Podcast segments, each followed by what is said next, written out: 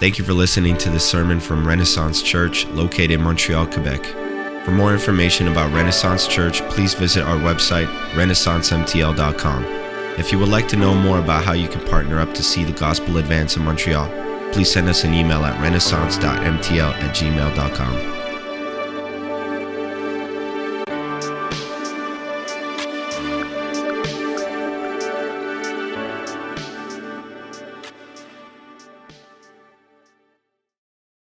we'd love to connect with you in the back at the Connect table and uh, grab one of our new Renaissance mugs. They're really nice and um, they're new, and you're new, so help yourself.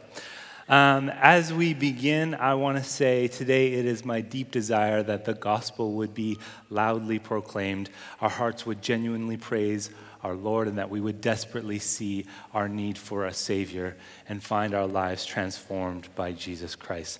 And I hope you will join me in that today. Um, so they say the apple doesn't fall far from the tree. You guys have heard that before? I'm sure that's something that's very familiar phrase for us. What does it mean, though? It typically means that though uh, they're different people, a child often closely resembles their parents, whether that's by how they look or by how they behave, right?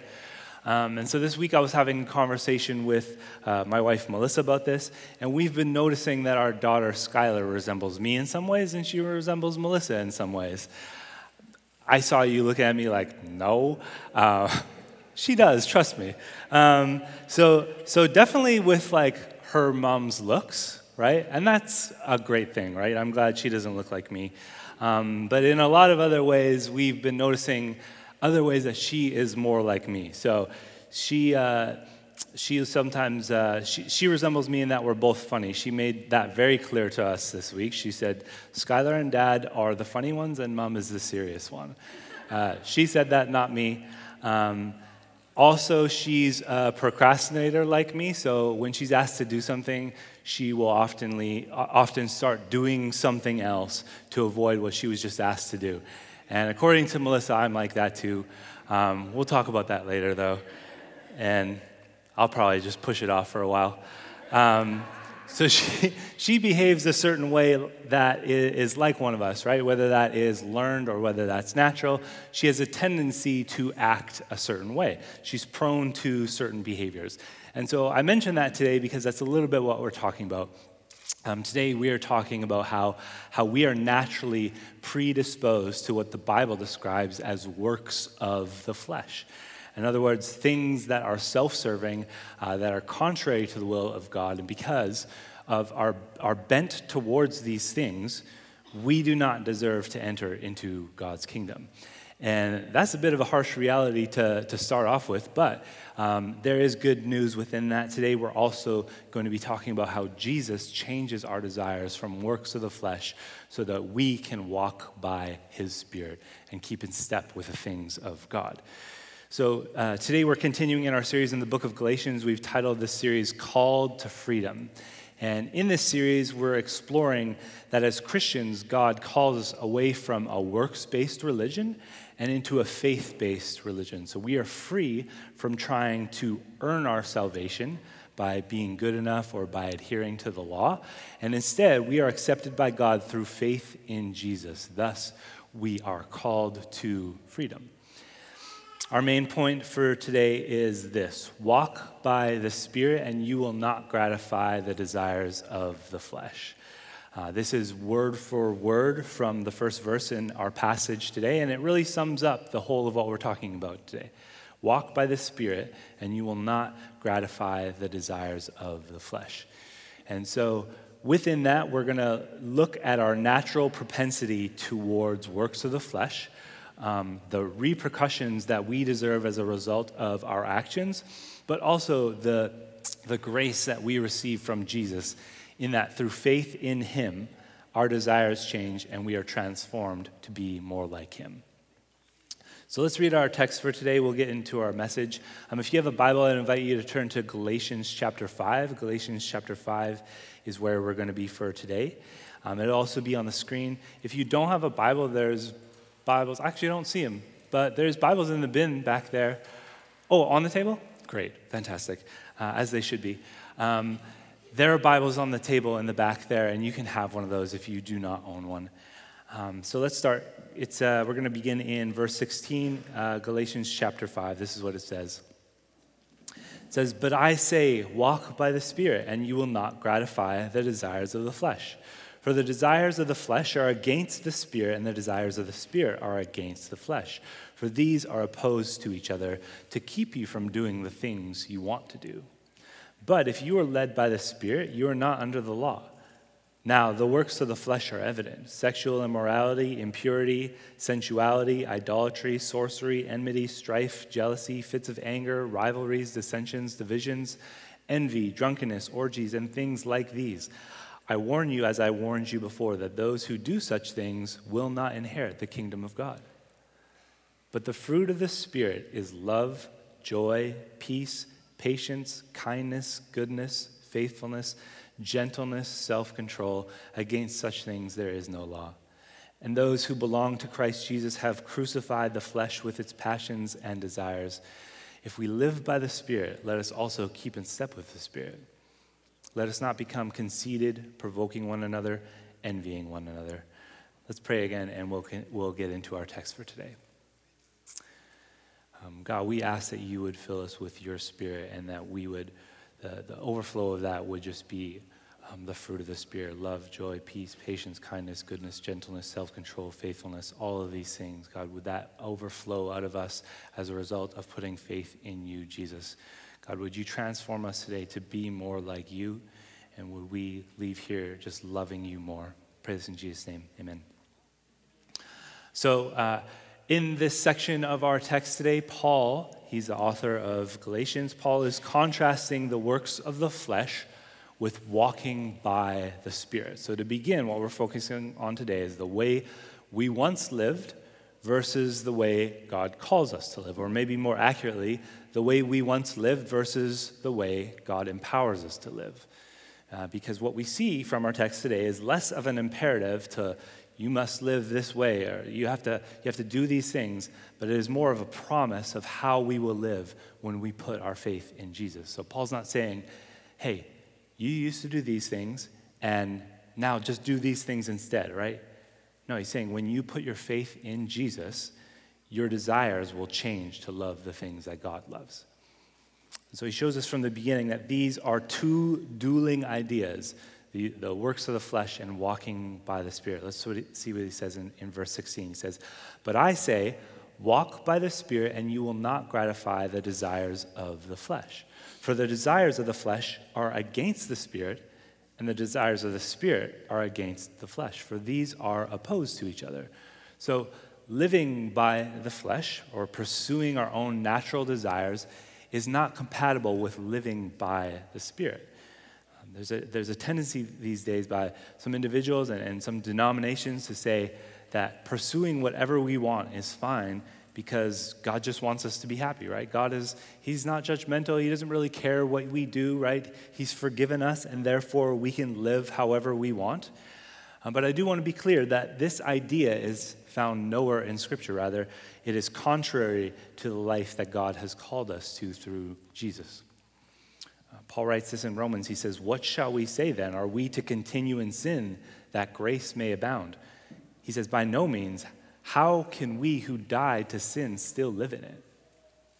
So, being forgiven doesn't give us license to sin and to pursue the selfish desires of our heart. No, Paul makes it very clear that works of the flesh and walking by the Spirit are not compatible with one another. One thing that we see is that works of the flesh are what we are naturally, uh, what we naturally want to do. We are naturally prone to these works of the flesh. And throughout history, there have been debates on the like the natural state of humans. Are we naturally good or are we naturally bad? Are we a blank slate? Uh, the Christian position is that human beings are made in the image of God and therefore all have worth. However, we have a natural tendency towards sin, which mars that image. So, ever, ever since sin entered the world, we inherit a sinful nature where it is not our natural desire to love the things that God loves. And Paul affirms this in verse 17. He says, the, the desires of the flesh are against the spirit, the desires of the spirit are against the flesh. He says, For these are opposed to each other. He says, to keep you from doing the things that you want to do. So, our natural desire is not to do the things that God wants us to do, but the opposite. We are bent to want to pursue the flesh, what feels good to us, our own ways, not God's ways.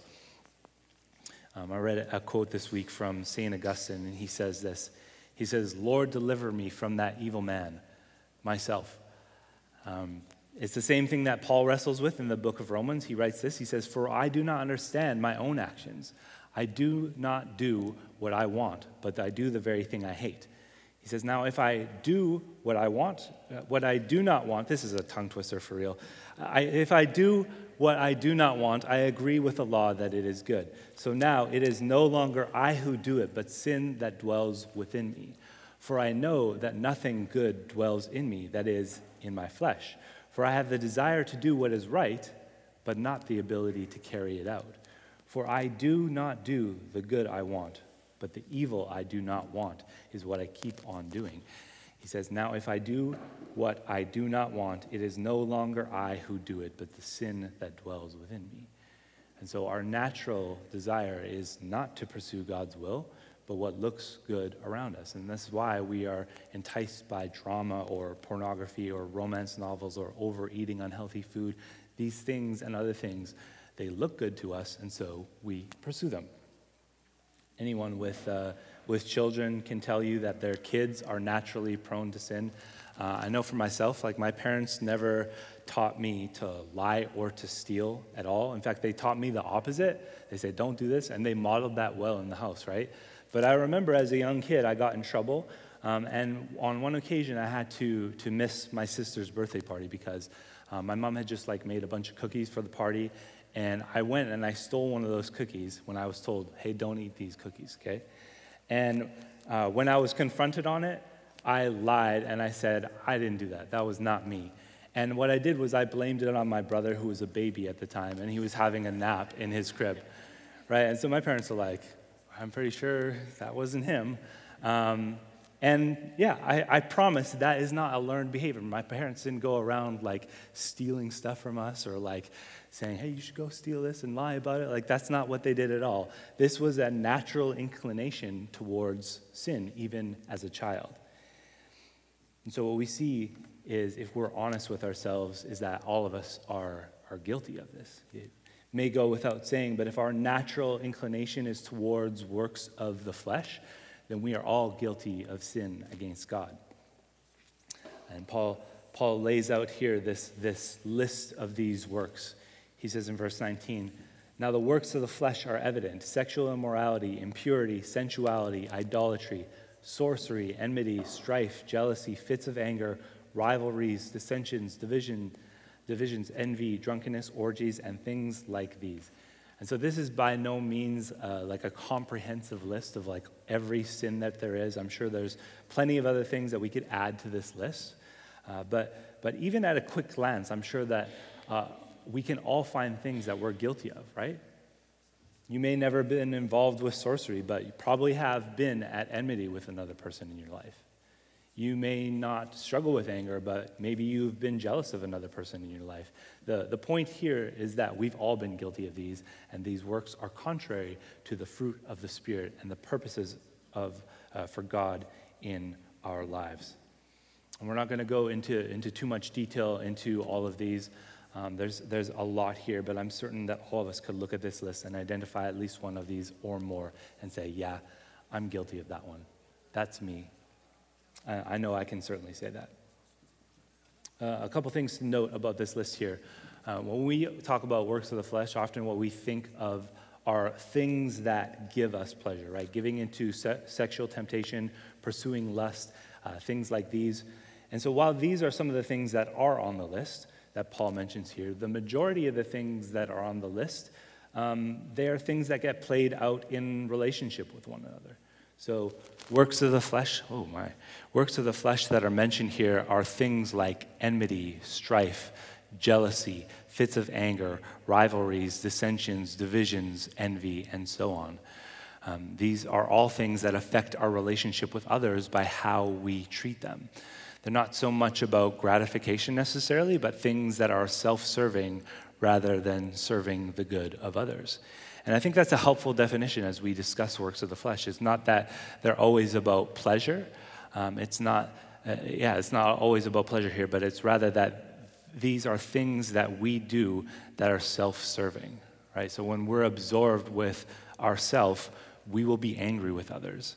We'll be jealous. We'll pursue uh, sinful pleasure. We'll turn to things other than God to help us. And, and because of because in that situation, what's most important to us is self. And so, this list that we see is evidence that we are living for ourselves. And what we see is that those who practice these things will not inherit the kingdom of God. This is what Paul says in verse 20, 21. He says, I warn you, as I warned you before, that those who do such things will not inherit the kingdom of God. And again, this is a harsh reality, but it bears mentioning. Our sin deserves the wrath of God. It is not cute, it is not just this small little thing, right? The God of the Bible doesn't just sweep our sin under a rug and pretend that it didn't happen. Right? God deals with sin. And in our sin, there are two options, right? Either our sin has been taken on by Jesus on the cross, crucified with him and put to death, or if we will refuse that option, if we refuse his solution to our sin, then he will hand us over to our ways, our way of working off our sin, and if, if we want to work off our sin, God will say, okay, but not in my kingdom. Right? In my kingdom, there is forgiveness because the debt is already paid. Right? It's been paid by Jesus. If you want to come that way, then come on in. But to reject Jesus' sacrifice for our sins on the cross is to reject his offer of new life and entrance into his kingdom. And so, if our natural desire is for these things, the, the works of the flesh, if we are all guilty of these, and if the righteous judgment for them is eternal separation from God, then what ought we do? How do we go from works of the flesh to walking by the Spirit? If the, the works of the flesh are to pursue what gratifies us, our, our natural desires, then then what is walking by the Spirit? If it is the, the opposite of flesh, then it must be to deprive ourselves of all pleasure, right? Should we then just abstain from every sort of pleasure in order to walk by the Spirit? Shouldn't that be what it means to be more spiritual? Actually, no. What, what Paul describes as walking by the Spirit is not about destroying all forms of pleasure, it is about God transforming us to find pleasure in what he loves. It's about exchanging selfish desires for selfless desires. It's about leaving our sinful nature that leads to death and pursuing the life giving Creator and becoming more like Him. And he says this, Paul says this in, in verse 25. He says, If we live by the Spirit, let us also keep in step with the Spirit. In other words, walking by the Spirit happens the same way we've been given life through faith in Jesus. Um, the Bible describes our spiritual condition before knowing Jesus as dead. He says, with, without God, we are spiritually dead.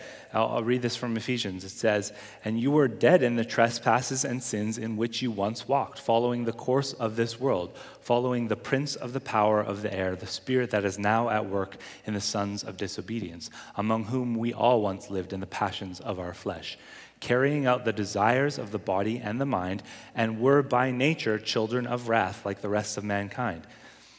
He says this though, but God, being rich in mercy, because of the great love with which He loved us, even when we were dead in our trespasses, made us alive together with Christ. He says, By grace you have been saved, and raised us up with him, and seated us with him in the heavenly places in Christ Jesus, so that in the coming ages he might show the measurable riches of his grace in kindness towards us in Christ Jesus.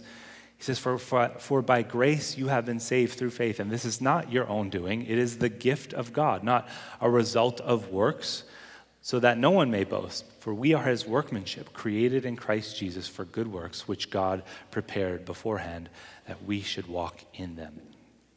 So faith in Jesus is what makes us spiritually alive. And faith in Jesus is how we walk by the Spirit. And in our day to day lives, if we continue to trust in Jesus, if we surrender ourselves to Him daily, then we start to look more and more like Him. Our desires become His desires, our behaviors look like His behaviors, and this is what it is to walk by the Spirit. And you may be here uh, and you may identify as a Christian and you may still struggle with works of the flesh. Uh, just because we have changed desires doesn't always mean that we break bad habits right away or that sin stops feeling good, right? Sex out of the context uh, that God intended still might feel good. Getting drunk might still feel good. Winning an argument might still feel good. But when God changes our hearts, it's not just about doing what feels good. It's not about self anymore. We can recognize that something might feel good, but a changed heart says, I'd rather do things God's way. And this makes absolutely no sense unless we have God's Spirit living in us and empowering us to, to do these new desires. And so, if that's you here today, um, if you feel enslaved by works of the flesh to do things your way, let me say a, a few things here. Uh, number one, take it seriously. Right? Take it seriously because God does. Paul's warning is that those who practice these things will not inherit the kingdom of God. So, the more we practice works of the flesh, the more we give power to them. In the book of Philippians, we're called to work our, out our salvation with fear and trembling. So do not take your sin lightly, because I promise you that God doesn't. Examine your heart for areas of sin and question Is the desire of my heart to do works of the flesh, or is it to walk by the Spirit? So, number one, take it seriously. With that being said, the second thing I would say to you is this leave it at the cross. Right? God has paid for that already. Don't run back to works of the flesh. Paul says in verse 24, he says, Those who belong to, G- to Christ Jesus have crucified the, the flesh with its passions and desires. So this has already been done for us. This is not Paul saying, Hey, crucify your own flesh. He's saying, if you've put your faith in Jesus, it's already been done right? Your, your natural desires have, have been nailed to the cross with Jesus, and you have been given new ones. So don't run back to the old ways, right? Continue to bring your works of the flesh to Jesus. Trust in him, and he will give you new desires, ones to flee from the natural self and to be transformed to be more like God. Because that's, that, that's what we're really talking about here. This is what this really is. These new desires that God gives us are desires to be truly like Him. And I want to, to spend some time here looking at verses 22 to 23. What we see here is uh, what Paul calls the fruit of the Spirit. And this is what he says He says, The fruit of the Spirit is love, joy, peace, patience, kindness, goodness, faithfulness, gentleness, self control. And what we see here is that this very much describes God himself. Right? In fact, this sounds remarkably similar to how God describes himself to Moses in the Old Testament. This is from, from Exodus 34. He says, The Lord, the Lord, a God merciful and gracious, slow to anger, and abounding in steadfast love and faithfulness, keeping steadfast love for thousands, forgiving iniquity and transgression and sin the fruit of the Spirit is evidence that we are being transformed to be like God. It is the proof that we belong to God because of changed desires. It is God transforming us to be more like Him. If we look a little closer, um, we see the, the language of fruit here is not a coincidence, right? This should remind us of another biblical reference to fruit. Uh, the very beginning of the Bible, right? Genesis 3, the, the serpent approaches Eve in the garden and he offers her the fruit which God had said, don't eat of. And he, he says, uh, he, as, as he offers her the fruit, he, he tells her this He says, You will not surely die. He says, For God knows that when you eat of it, your eyes will be opened. And he says, And you will be like God, knowing good and evil. The lie that we believed is that by seizing autonomy for ourselves and ignoring God's command, that we would be more like God. And so the fruit of the Spirit is God saying, No, the way to be more like God is to trust in Jesus. And, and when you do, this is what it will look like love, joy, peace, patience, kindness, goodness, faithfulness, gentleness, self control. Not selfish pursuits, but selfless ones. And we will look more like God as we put our faith in Jesus. As we, as we wrap up, let me ask us this Which of these characterizes our lives? Are we known more for works of the flesh or by fruit of the Spirit? And how do we produce fruit of the Spirit? It is by faith in Jesus, by trusting the good news that though we deserve death, Jesus came to make us alive. We do not deserve to enter into God's kingdom because of our sin, and yet the gospel says you get to enter not because of your righteousness, because of the righteousness of Jesus. It's not that you have been perfect. Um, in fact, quite the opposite. Our lives are filled with works of the flesh sexual immorality, uh, impurity, sensuality, idolatry, sorcery, enmity, strife, jealousy, fits of anger, rivalries, dissensions, divisions, envy, drunk, uh, drunkenness, orgies, and things like these. These are our natural inclinations, and yet Jesus came to free us from this. Colossians says, He has delivered us from the domain of darkness and transferred us to the kingdom of His beloved Son, in whom we have redemption and the forgiveness of sins. And God did this by nailing our sin to the cross with Jesus. So those who belong to Christ Jesus have crucified the flesh with its passions and desires. Our desires of the flesh have been crucified on the cross, put to death. And having God's Spirit in us, we now have His desires, and we are being transformed to be like God. Our lives now can be filled with love, joy, peace, patience, kindness, goodness, faithfulness, gentleness, and self control. The gospel transforms us to be like Jesus.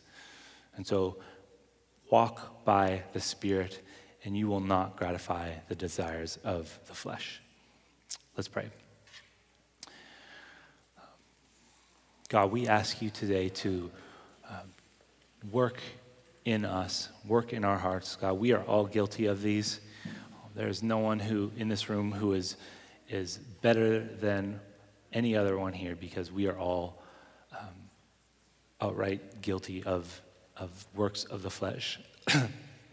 and, and, and works of the flesh are completely against you and your will. And so we ask that you um, would, would transform our lives to be more like you.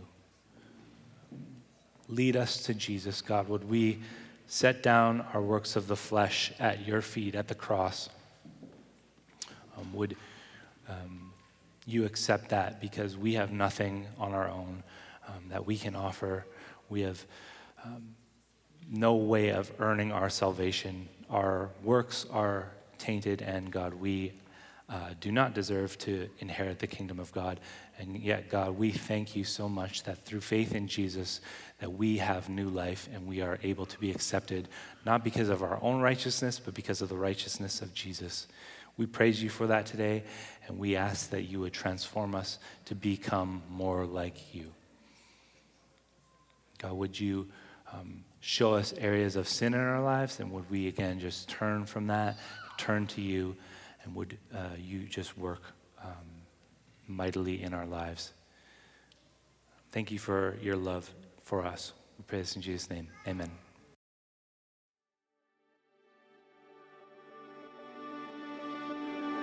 Thank you for listening to the sermon from Renaissance Church. If you have any questions about the sermon or would like to know more, please feel free to contact us by email at renaissance.mtl at gmail.com or reach out to us on social media.